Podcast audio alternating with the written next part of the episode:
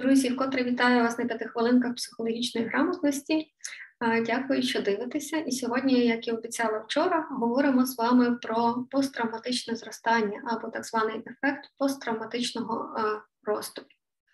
Насправді цей термін виник не так давно, адже спершу вчені почали досліджувати психотравму і її наслідки негативні для здоров'я і життя людини, і справді вони є.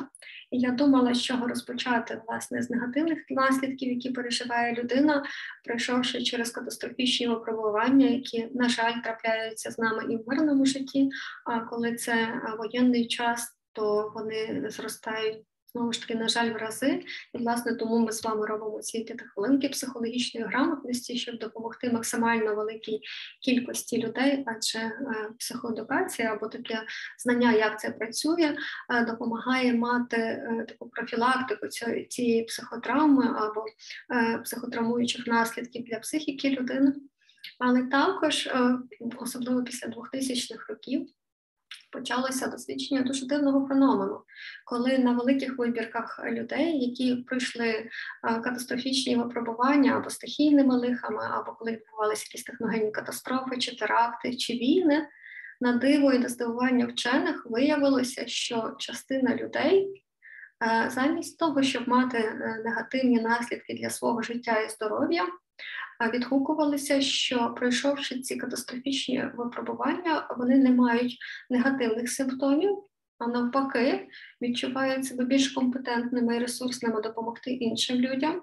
Стверджували, що тепер їхнє життя стало більш наповнене сенсом, і вони цінують е, життєві моменти і е, можливість жити, відчувати життя більше. Про сенс життя також ще якось поговоримо, адже моя студія називається Сенс, так і це дуже е, важлива річ для життя кожної людини. Навіть не можу сказати, що це річ, це основа, напевно, нашого життя, коли ми відчуваємо в житті сенс. І також стверджували про те, що їхнє ставлення до себе. До життя і до стосунків покращили, що вони більше цінують і себе, так, у них з'явилося таке відчуття більше самоцінності, відчувають більшу цінність життя як такого, і що їхні стосунки з іншими навпаки стали кращими.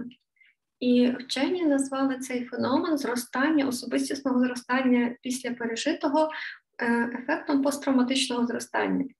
І як ви думаєте, якщо от взяти е, вибірку зі 100% людей, які пережили е, такі якісь катастрофи масштабні негативного характеру, так само як переживаємо, на жаль, зараз ми ці жахливі бойові дії, воєнні е, дії і насилля людини над людиною, яке я вже говорила, що це насправді найгірше насилля, яке е, здатно переживати людина, яке має найгірші наслідки для нашого психічного. Про це ми поговоримо е, якісь з наступних п'яти хвилинок, і що з цим робити можна.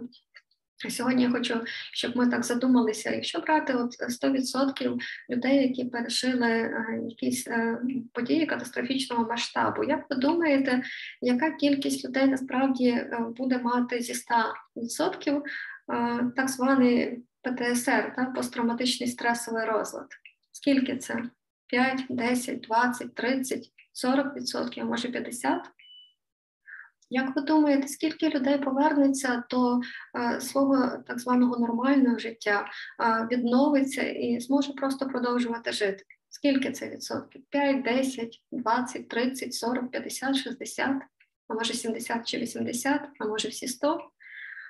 І скільки людей зі 100, як ви думаєте, зможе піти власне шляхом посттравматичного зростання? Знову ж таки, скільки це відсотків? 5, 10, 20, 30, 40, 50, можливо, більше.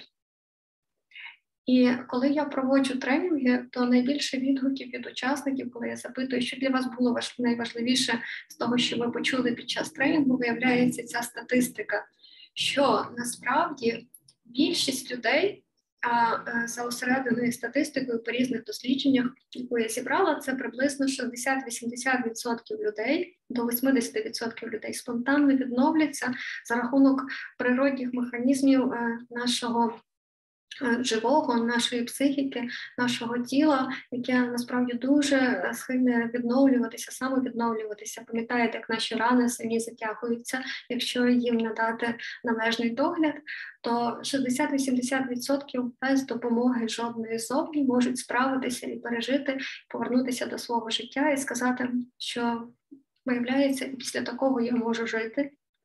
А насправді дійсно частина людей їм потрібна буде допомога, і тому їх потрібно скеровувати до психологів, до психотерапевтів, до психіатрів, щоб їм була надана належна допомога, адже їхній відновлюваності потрібно буде просто трішечки допомогти.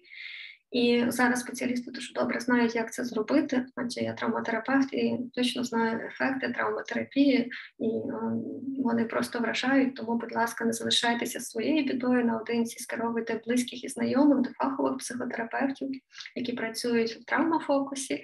Бо е, частина людей, на жаль, е, після пережитого досвіду може сказати, як можна взагалі тішитися життю після такого як можна жити, як я можу жити після того, що зі мною трапилося, і е, це така ілюстрація того, наскільки впливає психотравмуюча подія на життя і е, ставлення людини до себе, світу і стосунків.